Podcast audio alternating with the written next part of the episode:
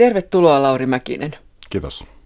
On vuosi 1886. Nuoret ja innokkaat lähetyskoululaiset Alfons Nurkka, Iisakki Jetsu ja Tobias Johansson lähtevät lähetystyöntekijöiksi Ampomaalle. Miksi juuri Ampomaalle? No oikeastaan jos miettii tätä kirjan niin kuin aihevalintaa tai tätä niin kuin miljöövalintaa, niin mulla oli alkuperäinen idea sellainen, että mä tekisin tämmöisen niin sanotun vaihtoehtohistorian siitä, että Suomella olisi ollut silloin aikanaan suunnitelma oli tietyissä piireissä, että Suomella olisi ollut tämmöinen niin kuin siirtomaa. Et silloin kun Suomea niin kuin kansakuntana rakennettiin, niin syntyi tämmöinen ajatus Suomessa, että niin kuin muillakin hienoilla eurooppalaisilla mailla, niin meilläkin tulisi olla siirtomaa. Ja tota, tämähän tietysti jäi toteutumatta. Jossain vaiheessa mulle tuli semmoinen idea, että okei, että no tämähän olisi kiinnostavaa tutkia, että no mitä sitten olisi tapahtunut.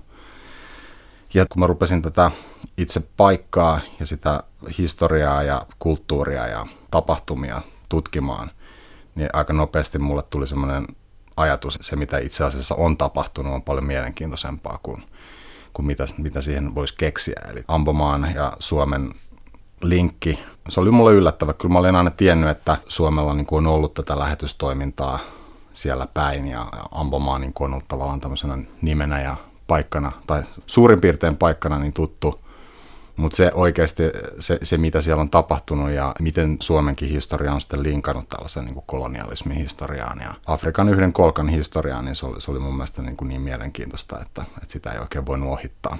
Ambomaa oli niin kuin tämmöinen ensimmäinen lähetyskenttä, minne suomalaisia lähti. Ja myöhemmin sitten mentiin niin kuin Kiinaan ja, ja Japaniin ja näin edespäin. Mutta, ja lähi mutta tota, silloin aikanaan niin Amboma oli se ensimmäinen lähetyskenttä ja sinne oikeastaan niin kuin mentiin kautta, päästiin sitä kautta, että niin kuin nämä saksalaiset luterilaiset, eli niin sanotut reiniläiset, niin kutsui suomalaiset luterilaiset tänne Saksan lounais-Afrikkaan, mikä siis silloin oli, nykyinen Namibia oli silloin Saksan siirtomaa. Ja suomalaisille annettiin niin kuin täksi lähetyskentäksi annettiin Ambomaa ilmeisesti siitä syystä, että se oli ainakin siihen aikaan niin kuin hyvin tämmöinen niin kuin voisiko sanoa etäinen alue tällä niin kuin Saksan lounais-Afrikassa. Se koettiin silloin maastoltaan ja, ja luonnoltaan ja, ja muutenkin niin kuin olosuhteeltaan myös niin kuin kaikkein vaikeimmaksi, eli, eli suomalaiset ikään kuin sai tämmöisen niin kuin hankalimman osan siitä, siitä Saksan lounais-Afrikasta lähetyskentäksi. Ja tietysti kun se oli se tilaisuus, mikä ikään kuin annettiin, niin siihen sitten suomalaiset tarttu kaksin käsiin ja menivät sinne ja, ja ryhtyivät tekemään sitä työtä. Ja, Toki vaikea kenttä se oli, että se työhän edistyi erittäin hitaasti aluksi. Siinä kohtasi kaiken näköisiä vaikeuksia ihan niin kuin lähtien siitä, että tietysti resurssit oli pienet, että oli niin kuin pienestä ja kaukaisesta pohjoisesta maasta, joka oli köyhä eikä, eikä edes itsenäinen. Että semmoisia valtavia resursseja ei ollut käytössä. Pikkuhiljaa sitä työtä sitten tehtiin ja, ja se työ niin kuin kypsyi hedelmään niin kuin ihan, ihan niin kuin vuosikymmenten saatossa. Että se oli niin kuin hyvin tällaista niin kuin sitkeätä puurtamista, mitä nämä suomalaiset lähetystyöntekijät teki. Että oikeastaan semmoiset läpimurrat alkoi varsinaisesti vasta niin kuin 20-luvulla, että siinä niin kuin meni tosiaan useita vuosikymmeniä. Niin se on se vuosi 24, mikä on kirjassasi mainittu nykyaikana. Mm. Ja sinne mennään sitten vuodesta 1886. Joo. Ampomaalle siis sijoittuu esikoisromaanisi älykkäät kuin käärmeet, viattomat kuin kyyhkyset. Siinä on ihan uskomaton tunnelma. Mä olin itsekin siellä kirjan mukana, kirjan henkilöiden kanssa. Minkälainen suhde sinulla on tuohon paikkaan, Lauri Mäkinen? Oletko itse ollut siellä joskus? No mulla ei itse asiassa ole mitään henkilökohtaista suhdetta. Että, että käytännössä, mitä mä oon tämän romaanin kirjoittanut, niin on siinä käyttänyt ihan tämmöistä, mm, voisiko sanoa tällaista niin kuin fiktiokirjoittajan palettia, eli, eli tota, on tutkinut aihetta ja sitten on niin kuin eläytynyt ja pyrkinyt niin kuin menemään ikään kuin näiden hahmojen nahkoihin, pyrkinyt niin kuin tavallaan ajattelemaan sen tilanteen, missä hän on ollut ja, ja näkemään asiat niin kuin heidän silmiin ja hahmottamaan, että miten, miten nämä eri hahmot tällaisessa tilanteessa toimisi. Tobias, Jetsu ja Nurkka eivät olleet ensimmäiset suomalaiset, jotka lähtivät, siis nämä fiktiiviset henkilöt, jotka Joo. lähtivät ampumaalle lähetystyöhön. Siinä oli parikymmentä vuotta aiemmin jo lähtenyt kuuluisa Martti Rautanen, joka on siis oikeasti elänyt henkilö. Ja. Mutta minkä ihmeen takia pienestä ja köyhästä Suomesta ylipäätään lähdettiin lähetystyöhön? Oliko se jonkunlainen ajan ilmiö silloin?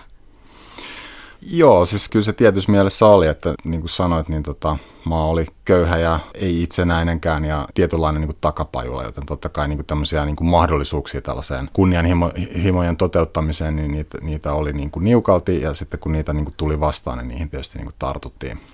oikeiden saarnaajien, niin heidän taustansa oli varsin värikkäitä. Että tyypillisesti heitä, heitä oli ihan niin kuin köyhistä perheistä, ihan tällaisiin niin keskiluokkaisiinkin perheisiin. Ja tota, mitä niin kuin tämmöisiä henkilökohtaisia motiiveja heillä saattoi olla, no tietysti kutsumus, sehän, sehän on niin kuin pakko olla, jos tämmöisen elämän itselle ikään kuin valitsee. Ja sitten myös totta kai se, se on ollut myös siihen aikaan niin kuin mahdollisuus seikkailuun ja oman jälkensä jättämiseen maailmassa.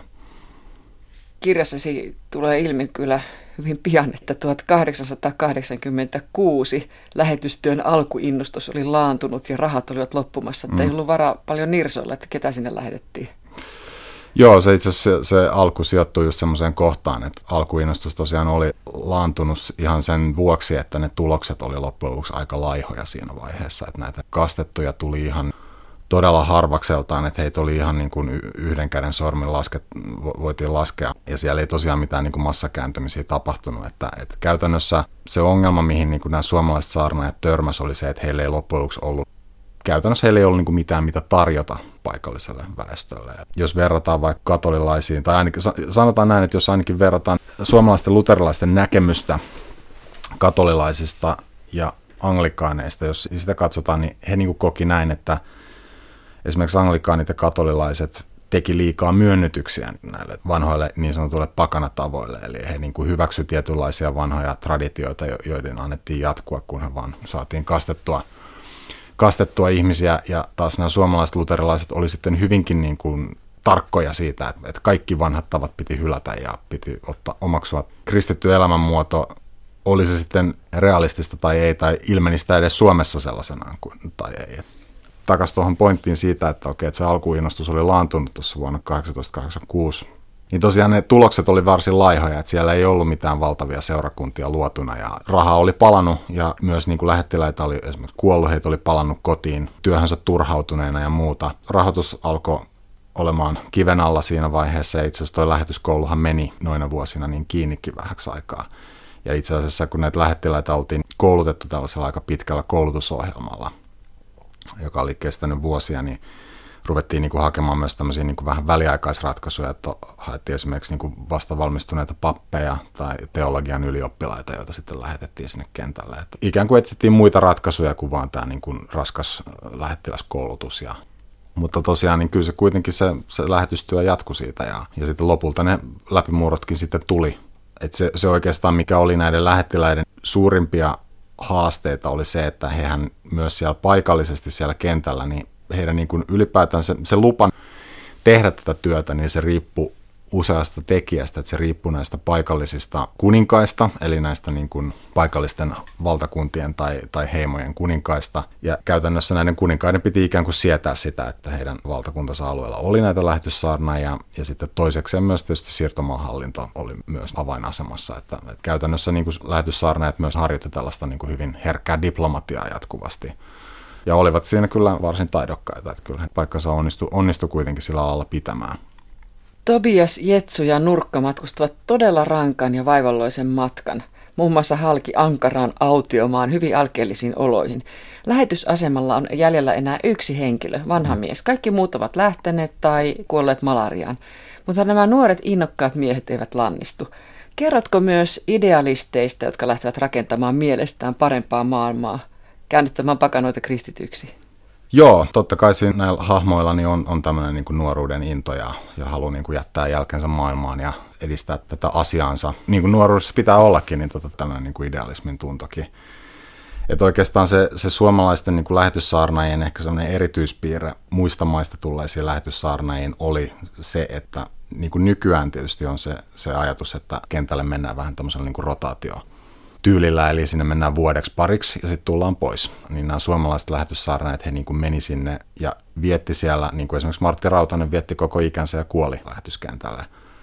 Ja suomalaiset lähetyssaarnaajat tyypillisesti vietti niin kuin pitkiä aikoja siellä lähetyskentällä – ja totta kai kun se ympäristö on tietysti niin kuin hyvin haasteellinen, eli taudit riehuu ja olot on hyvin epävakaisia, eli on, on sisällissotia ja on kaiken näköisiä, niin kuin, voisiko sanoa, poliittisia jännitteitä ja muita, ja jatkuvasti he joutuivat niin kuin huolehtimaan siitä, että heitä ei niin kuin heitetä pois sieltä. Niin tällaiset tekijät sitten niin kuin pikkuhiljaa varmasti vaikutti niin kuin siihen, että myös tämä idealismi niin siinä pikkuhiljaa kokee kolhuja myös. Eli, eli jotta työ voi jatkua, niin tarvii tehdä jotain ja, ja usein niin se oikea maailma on sitten osa olla myös aika tyly tällaisille idealisteille. Eli pikkuhiljaa oikeastaan ne ratkaisut, mitä jouduttiin tekemään tai tehtiin sen vuoksi, että se oma paikka siellä, siellä lähetyskentällä säilyy, niin ne ei ehkä välttämättä ollut kuitenkaan sen lähetyskäskyn ikään kuin hengenmukaisia aina. No vähän vaikuttaa tässä romaanin perusteella. Kun nämä nuoret miehet alkavat asettua ampomaalle, alkaa hillitön kilpailu siitä, kuka käännyttää eniten pakanoita kristityiksi. Mm. Ja päähenkilö Tobias on kateellinen lähetysveljelleen, joka on ehtinyt jo käännyttää pari siinä ajassa, kun hän ei ole käännyttänyt vielä yhtään. Mm. Näinkö se tosiaan oli? No tota, kyllä, kun sitä historiaa niin tutki, niin kyllä sen ainakin huomasi, että sanotaan, jos henkilö on lähtenyt niin tämmöiselle hyvin niin kuin vaativalle elämänuralle, niin kyllähän se edellyttää tietynlaista kunnianhimoa. Ja kyllä se niin kuin tuli läpi sieltä, että ihmisillä oli tai näillä lähetyssaarnailla oli näkemyseroja ja jotkut oli sitä mieltä, että käännytystyötä voitaisiin tehdä vaikka vähän tulemalla vastaan, että saadaan enemmän kastettua ja jotkut oli taas sitä mieltä, että ei, että kastetaan mieluummin vähemmän, kunhan pidetään tiukasti kaikista säännöistä kiinni.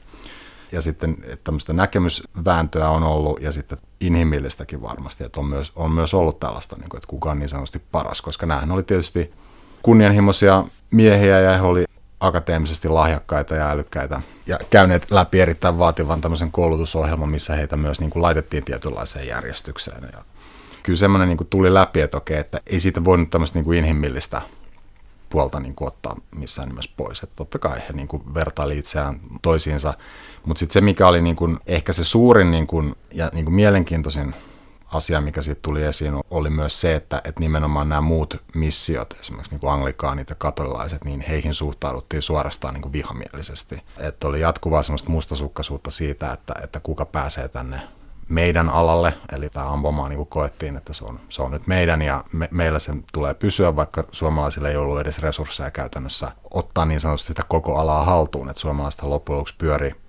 yhdessä valtakunnassa tämän ampuman alueella, eli Ondongassa – mutta kuitenkin niin muita lähetysmissioita kohtaan niin tunnettiin tämmöistä niin kuin mustasukkaisuutta, että okei, että he ei saa tulla tänne meidän alalle ja koettiin myös se, että se miten he tekevät tätä käännytystyötä, niin se on, se on jotenkin väärin, että he, he tulee liikaa vastaan ja he on niin kuin, heidän niin kuin edustamansa tämmöinen usko ei ole, ei ole tarpeeksi puhdasta tähän luterilaiseen malliin nähden ja niin edespäin, että tota, kyllä tällaiset niin kuin turhamaiset piirteet niin kuin myös tuli esiin ja, ja mun mielestä se on ihan niin kuin, näinhän se maailmassa vaan menee. Että vaikka ollaankin jollain tämmöisellä ylvällä asialla, niin, niin kyllä siihen niin kuin tämmöinen tietynlainen realismi ja myös ne inhimilliset heikkoudet niin väkisin sekoittuu.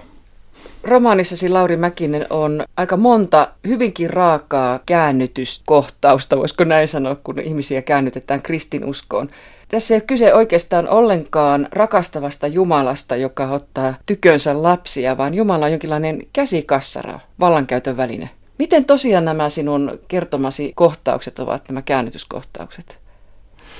No tota, jos niin kuin mietitään näitä, se mitä on tapahtunut ja miten, miten se voidaan ikään kuin todentaa, tietenkään niin kuin tämmöistä näiden niin kovien keinojen käyttämistä, niitä nyt ei ole tietysti haluttu tuodakaan esiin. Että tyypillisesti ja niin kuin tämä käännytystyö, se on ollut niin kuin hyvin, hyvin pitkällinen prosessi ja niin kuin sanottua, niin se, se on niin kuin alkuun ollut hyvin hankalaa ja näitä niin kuin käännytyksiä ei ole tapahtunut paljon. Oikeastaan niin kuin mä voisin kuvitella, että kun tilanne on se, että nämä käännytykset on niin sanotusti tiukassa, niin myös niin kuin ruvetaan sitten katsomaan sitä, sitä keinovalikoimaa vähän sen, sen mukaan, että, että mikä vaan toimii, niin sitten sen, sen mukaan mennään. Se on näin, että tota, esimerkiksi just tämä terveydenhuolto, niin se oli, se oli kuitenkin niin kuin vastikkeellista toimintaa, eli mikäli niin kuin hoitoa tarjottiin, niin siinä kyllä pyrittiin myös käännyttämään. Ja Yksi mun mielestä ydinkysymyksistä on tässä romaanissa, kenellä on oikeus päättää, mikä on toiselle hyvää. Kirjoititko tästä? No kyllä se mun mielestä oli semmoinen, niin kun, kun sitä niin kun aihepiiriä ja, ja tota aikaa niin kun tutkiskeli, niin kyllä se mun mielestä niin kun oli just näin, että siinä niin kun nousi esiin se, että hetkinen, että me mennään nyt tuohon maailmankolkkaan ja pyritään siihen, että siellä niin kun omaksutaan nämä meidän tavat. Niinä vuosina, mihin tuo romaani sijoittuu, niin siellähän ei ollut missään vaiheessa esimerkiksi tämän siirtomaahallinnon esimerkiksi poliisivoimia paikalla. Eli se oli tämmöinen alue, joka kuului kyllä Saksan lounais-Afrikkaan ja sitten ensimmäisen maailmansodan jälkeen lounais-Afrikkaan, joka oli sitten osa Etelä-Afrikan kautta, niin osa Britannian imperiumia. Mutta siellä, siellä käytännössä kuitenkin vallitsi myös nämä niin kuin vanhat tavat ja näiden niin kuin paikallisten kuninkaiden valta oli jatkuvasti olemassa. Et se mun mielestä oli, oli niin kuin kiinnostavaa miettiä sitä sitä kautta, että suomalaiset lähetyssaarnaat on mennyt, mennyt tota Ambomaalle ja he on niin pyrkinyt istuttamaan suomalaisen tavan elää ja hahmottaa maailmaa, mikä on tämmöinen hyvin niin kuin luterilainen tietenkin, että, joka perustuu niin kuin kovalle työnteolle ja, ja nuhteettomuudelle ja niin edespäin. Ja ehkä se, mitä on pyritty niin kuin istuttamaan oikeastaan semmoinen pikemminkin ideaali niin kuin suomalaisesta kulttuurista ennemmin kuin mitä se edes oikeasti on ollut.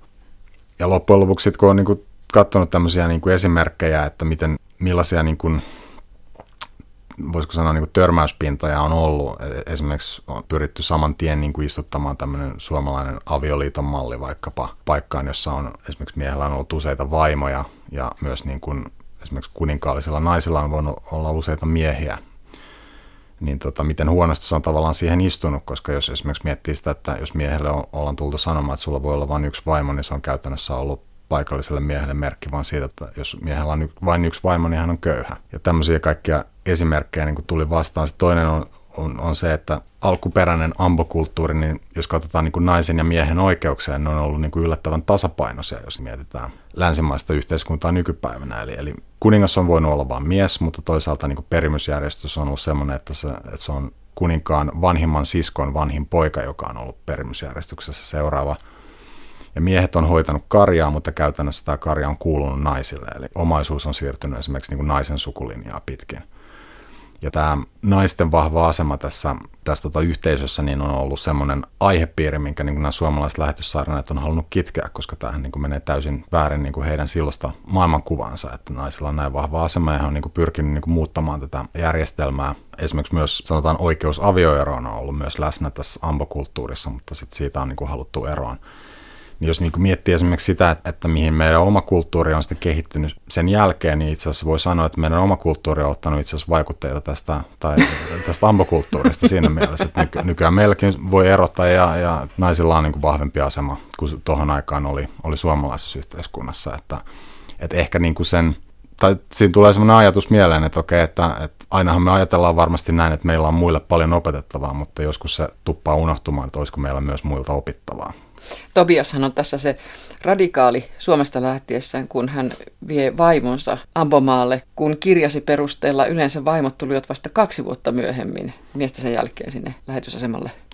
Jos oli se alkuperäinen sääntö oli näin, että sinne mentiin ensin naimattomina ja siellä vietettiin kaksi vuotta, jonka jälkeen vaimot tai morsiamet sai tulla sitten perässä. Ja tässä oikeastaan niin syntyi tämmöisiä paineita sitten, että kun aika edistyi, niin nämä nuoremmat saarnaajat ei enää tyytynyt tähän sääntöön. Eli voisi sanoa näin, että jos nykyään aina ihmetellään, että miten nuorille ei kelpaa vanhempien sukupolvien säännöt, niin tämä sama ilmiö on ollut kyllä läsnä aina. Eli siihen aikaan 1826 on ihmetelty sitä, että miten joku voi kehdata vaatia sitä, että vaimo lähtisi lähetyskentälle saman tien, mutta tätä, tätä sääntöä jouduttiin muuttamaan, koska nämä nuoremmat saarnaajat ei siihen, siihen sääntöön tyytyneet silloin aikanaan.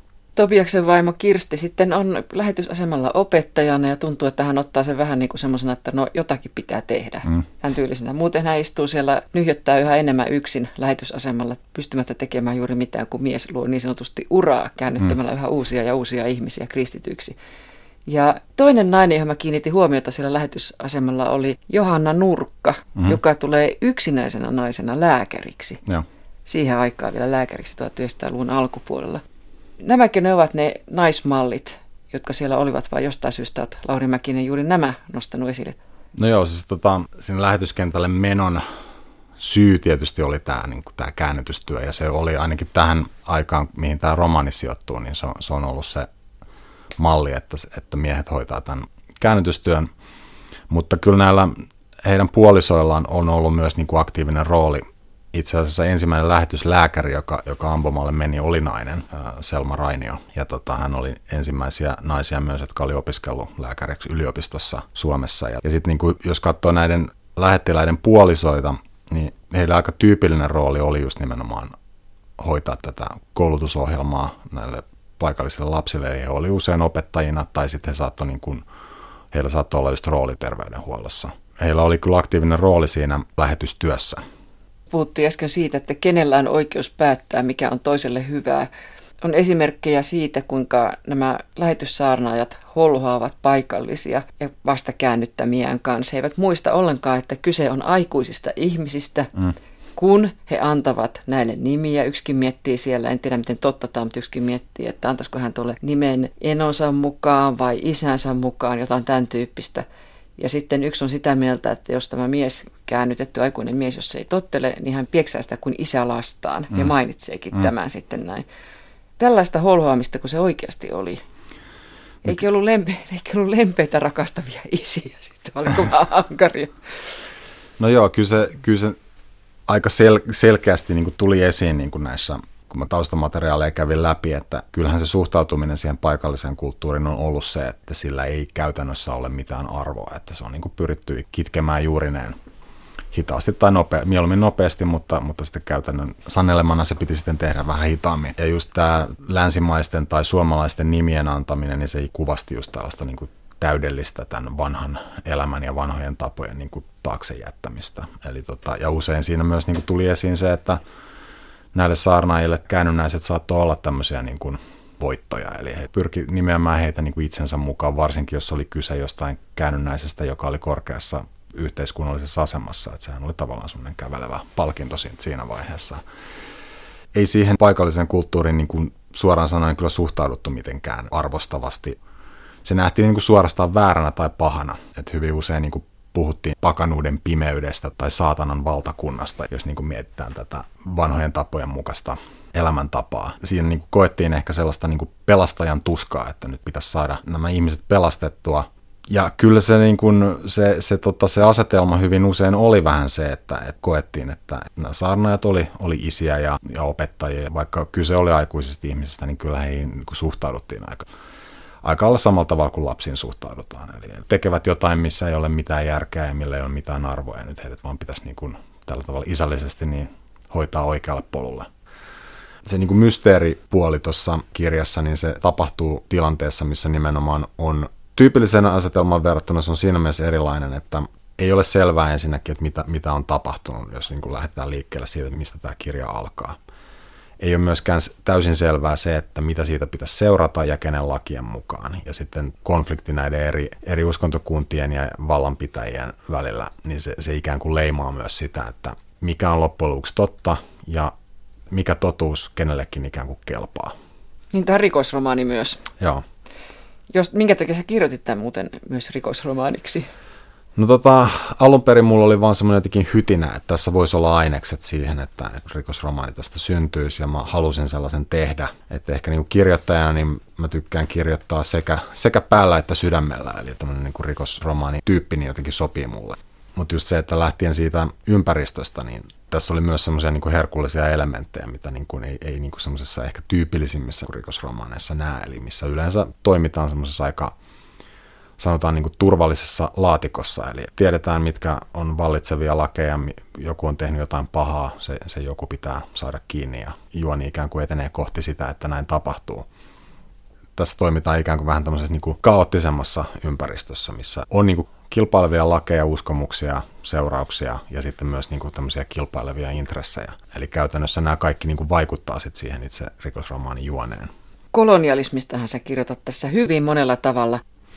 Joo, no siis tämä, oikeastaan tämä kirja niin kuin keskittyy aikaan ja paikkaan, jossa niin kuin Suomen historia ja kolonialismin historia aika mielenkiintoisella tavalla kohtaa. Et se, mihin nämä suomalaiset lähetyssaarneet lähti, niin sehän oli Saksan Lounais-Afrikka, eli Saksan siirtomaa, joka siis nykyään on Namibia. Ja se vaihtoi sitten siirtomaa isäntää ensimmäisen maailmansodan aikana. Eli käytännössä tämä Lounais-Afrikka siirtyi Britannian imperiumin alle Etelä-Afrikan kautta – ja käytännössä niin kuin lähetyssaarnaajat, kun he joutui jatkuvasti kamppailemaan siitä, että heidän työ ylipäätään sai jatkua, niin he, he käytännössä oli tämän niin kuin asemansa velkaa kahteen suuntaan, eli toisaalta näille paikallisten valtakuntien kuninkaille ja sitten toisaalta siirtomaahallinnolle. Ja esimerkiksi niin kuin saksalaisen siirtomaahallinnon kanssa, niin suomalaisten rooliksi muodostui tällainen ikään kuin viestinvälittäjän rooli, että he puhuivat saksaa ja he puhuivat myös näitä paikallisia kieliä, jolloin heistä oli ikään kuin hyötyä – sekä näille paikallisille kuninkaille että tälle siirtomaahallinnolle. Ja sitä kautta heillä oli tämmöinen niin kuin oma roolinsa tässä kolonialismissa ja se ikään kuin, niin kuin linkitty siihen heidän niin kuin omaan omaan intressiinsä pysyä sillä alueella ja, ja tehdä sitä työtään eteenpäin. Ja sitten taas toisaalta myös, jos, jos katsotaan sitä tätä niin kuin brittikolonialismin aikaa, niin tota, epäsuorasti niin suomalaiset lähetyssaarnaajat joka tapauksessa tarjosivat tämmöisiä niin sanottuja julkisia palveluja näillä alueilla. Eli he tarjosivat koulutusta ja he tarjosivat niin terveydenhuoltoa. Eli heistä oli myös sitä kautta niin myös tälle hallinnolle ja tietysti myös paikalliselle väestölle ja paikalliselle kuninkaalle hyötyä. Et siinä, oli, siinä oli tämä, että he niin jatkuvasti pyrki olemaan niin hyödyksi näille ikään kuin rakenteille, joille he oli niin oman asemansa velkaa. Mutta totta kai siinä oli myös sit se takajatus jatkuvasti, että kun he tekevät näitä palveluksia, niin he sitten saa niin kuin edistettyä tätä omaa asiansa. Henkistä kolonialismia. No henkistä kolonialismia, se on, se on ihan varsin hyvä ilmaus. Siellä käytiin tosiaan kovaa taistelua sieluista. Portugalilaiset toivat valkoisia lierihattuja, liituraita kangasta, peilejä, viskejä ja aseita – Tobias kilpavarusteli tuomalla kaksi laatikkoa kiväärin ammuksia. Tämä, tämä on aika hurjaa, miten sä kuvat sitä, ja siellä saattaa olla just sitten vastassa paikallinen kuningas, joka on sitten pukeutuneena valkoisiin housuihin, länsimaiseen pukuun siis. Mm. Omat korunsa todisteena tai muistona entisestä kulttuurista, mihinkä on kuulunut sanotaan se, että kun tämän kyseisen alueen eurooppalaiset löysi, niin he, eurooppalaisia oli moneen junaan. Eli toisaalta oli kauppiaita, jotka tietysti pyrki niin kuin tekemään alueella bisnestä ja, ja sitten oli lähetyssaarna, jotka pyrki sitten tätä käännytystyötä tekemään. Ja tässä mielessä niin kuin myös yksi tämmöinen törmäyspinta sitten oli näiden portugalilaisten kauppiaiden ja suomalaisten lähetyssaarnaajien välillä, koska suomalaiset lähetyssaarnaajat pyrki tuomaan tämmöistä raittiussanomaa paikalliselle väestölle, mistä sitten taas portugalilaiset viinakauppiaat ei välttämättä niin pitänyt, koska heillä oli siinä hyvä markkina piskille ja brändille ja näin edespäin. Käytännössä niin kuin se paikallinen valtataistelu oli myös, tai, tai yksi niin kuin ilmentymä siinä oli se, että esimerkiksi äh, paikalliset tota, pakananäkijät, poppamiehet, niin heillä oli yhteistä näiden portugalilaisten viinakauppiaiden kanssa siinä, että hekin halusivat eroa näistä lähetyssaarnaajista. Ja sitten taas lähetyssaarnaajat, niin olisi halunnut eroa näistä viinakauppiaista. Ja tota, se oli semmoinen niin jatkuva jännite, mikä oli olemassa. Puhutaan sitten saksalaisista siirtomaa-isäntinä ja mitä he paikallisille tekivät. Sulla on tässä aika julma esimerkki erästä kansasta, jonka he pyrkivät tuhoamaan. Joo, eli, eli Saksalla tosiaan oli, Saksan lounais-Afrikka oli yksi heidän siirtomaansa ja, ja siihen niin kuin liittyi varsin, voisiko sanoa, värikkäitä vaiheita. Alun, alun saksalaisilla ei ollut mitään valtavia niin kuin sotilaallisia resursseja läsnä Saksan lounais-Afrikassa ja heillä oli myös sen siirtomaahallinnon näkökulmasta ongelma siinä, että, että nämä paikalliset kansat myös niin kuin kapinoi, eli namat ja, ja herrot ja tota, loppujen lopuksi se, mihin se tilanne sitten kärjistyi 1900-luvun alussa, oli se, että, että saksalaiset tukahdutti tämän Herero-kapinan käytännössä sillä, että he, he nimestään sodan hereroja vastaan äh, Rassenkampfiksi, eli rotusodaksi tai rotutaisteluksi, ja tota, lähtivät siitä, että okei, tämä kapinalliskansa niin pitää tuhota kokonaan.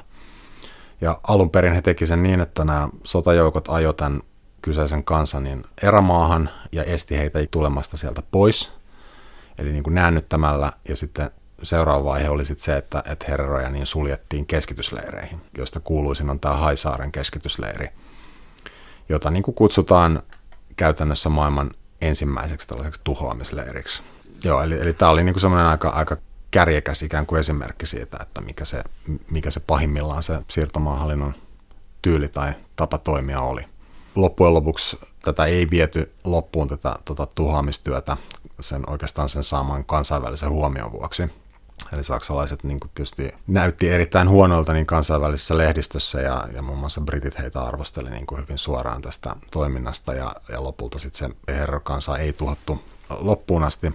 Jonkun aikaa tämän jälkeen niin näiden leirien ulkopuolella kulkevien herroiden tuli käyttää tämmöistä tunnisten numeroa, eli heillä oli tämmöinen niin metallilevy kaulassa, jossa oli, jossa oli heidän niin kuin rekisteröintinumeronsa. Miten muuten nämä lähetystyöntekijät, esimerkiksi Tobia, Jetsu ja Nurkka, niin miten he, tai mistä he saivat sitä tietoa, minne ne ovat oikein menossa? Kun kerrot tässä, kuinka ne ovat oppineet paikallisista asukkaista muun muassa, että Amboneikeri on pitkä ja siro ilmestys, maanviljelijä kuten me suomalaisetkin, ja sitten he näkevät ensimmäisen kerran elävänä kuvista tutun Ambomaan alkuperäisasukkaan, jotka kulkevat lähetyssaarnaajien mielestä liian vähissä vaatteissa ja ovat rietastelijoita ja niin poispäin. Kuka nämä kuvaukset oli tehnyt? Miten ne levisivät Suomeen? Mihin tarkoitukseen? Kuka tässä oli se välittäjä? Tässä vaiheessa tietysti kun nämä, nämä nuoremmat lähettiläät saapuu, niin he on niin kuin saanut ikään kuin näiltä uranuurtajilta niin tämmöistä informaatiota, mikä tämä paikallinen kulttuuri on ja miten se ilmenee. Ja, ja oikeastaan jos, jos esimerkiksi käy läpi tämmöisiä niin kuin saarnaajien muistelmia tai kuvauksia tästä Ampomalta, jotka on esimerkiksi tehty vaikka ennen 20-lukua tai 20-luvullakin vielä, niin se, ne niin kuin kuvaukset on aika, aikamoisia niin kuin tässä mielessä, että niissä niin kuin tehdään aika selväksi.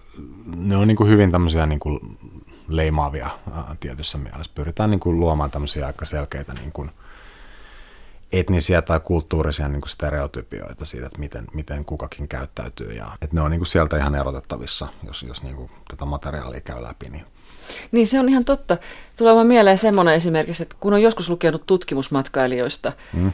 jotka ovat olleet niitä ensimmäisiä, jotka ovat lähteneet jonnekin kauas – ja he ovat tuoneet sen ensimmäisen tiedon. Heidän varassa mm. on saatettu elää vaikka parisataa vuottakin käsityksessä siitä, että minkälaista se elämä jossain siellä kaukana on. Ja, ja tätä mä lähinnä tarkoitan, että kuka on ollut se, joka, joka on tuonut tämän tiedon, tai ketkä he ovat olleet.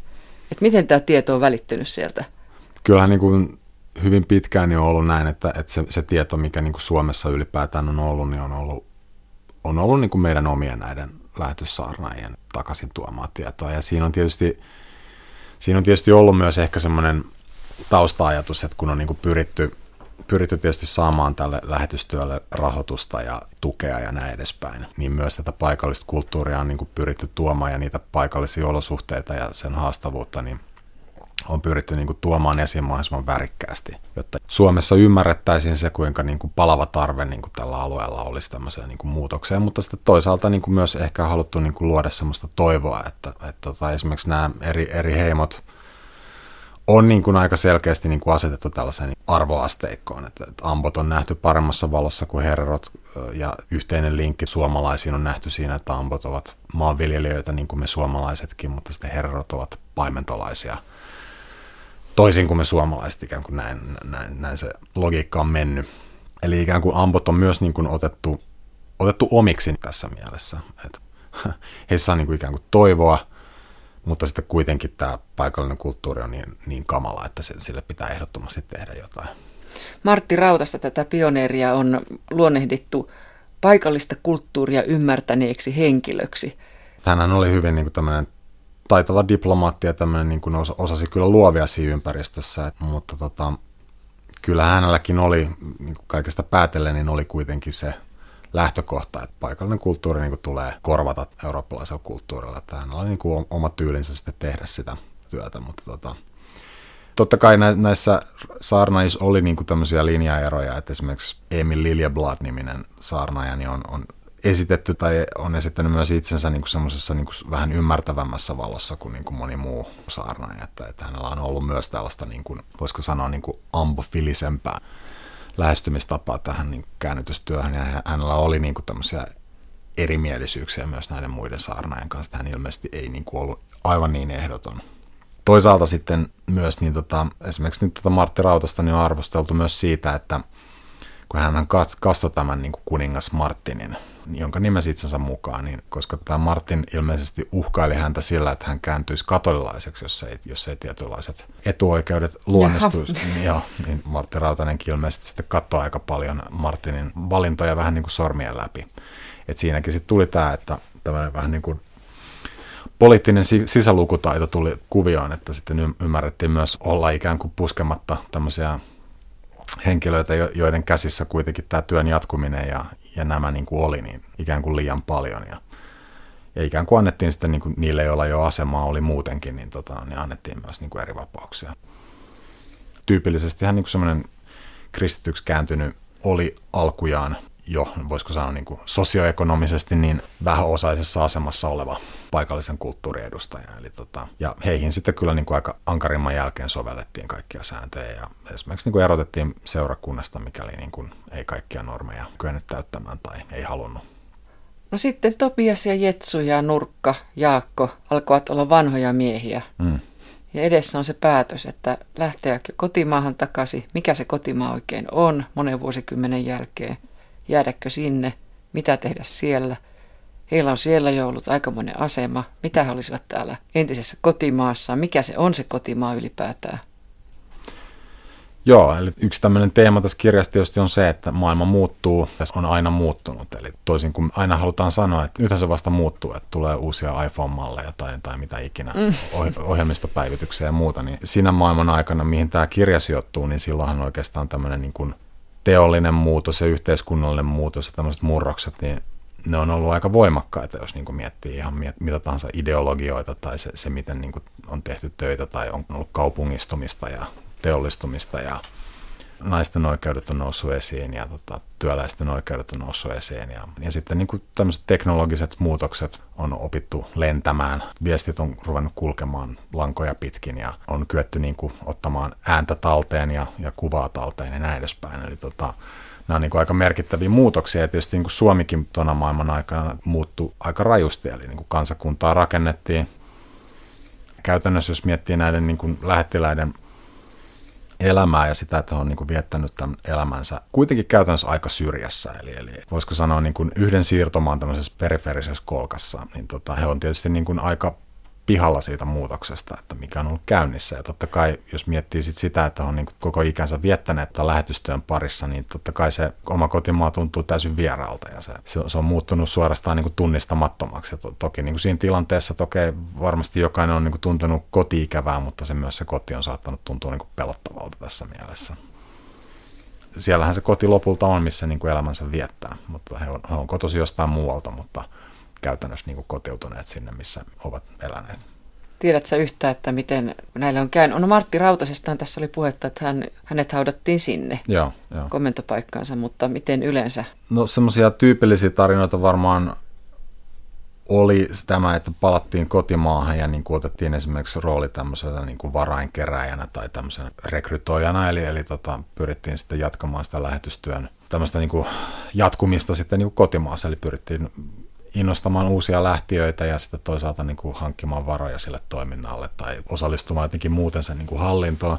Tai sitten mentiin ihan niin kuin kirkon palvelukseen jonnekin päin Suomea. Tämä oli ehkä semmoinen niin tyypillinen niin kuin paluutarina. Eli tota, jotenkin niin kuin jatkettiin sitä hengellistä työtä niin kuin Suomessa.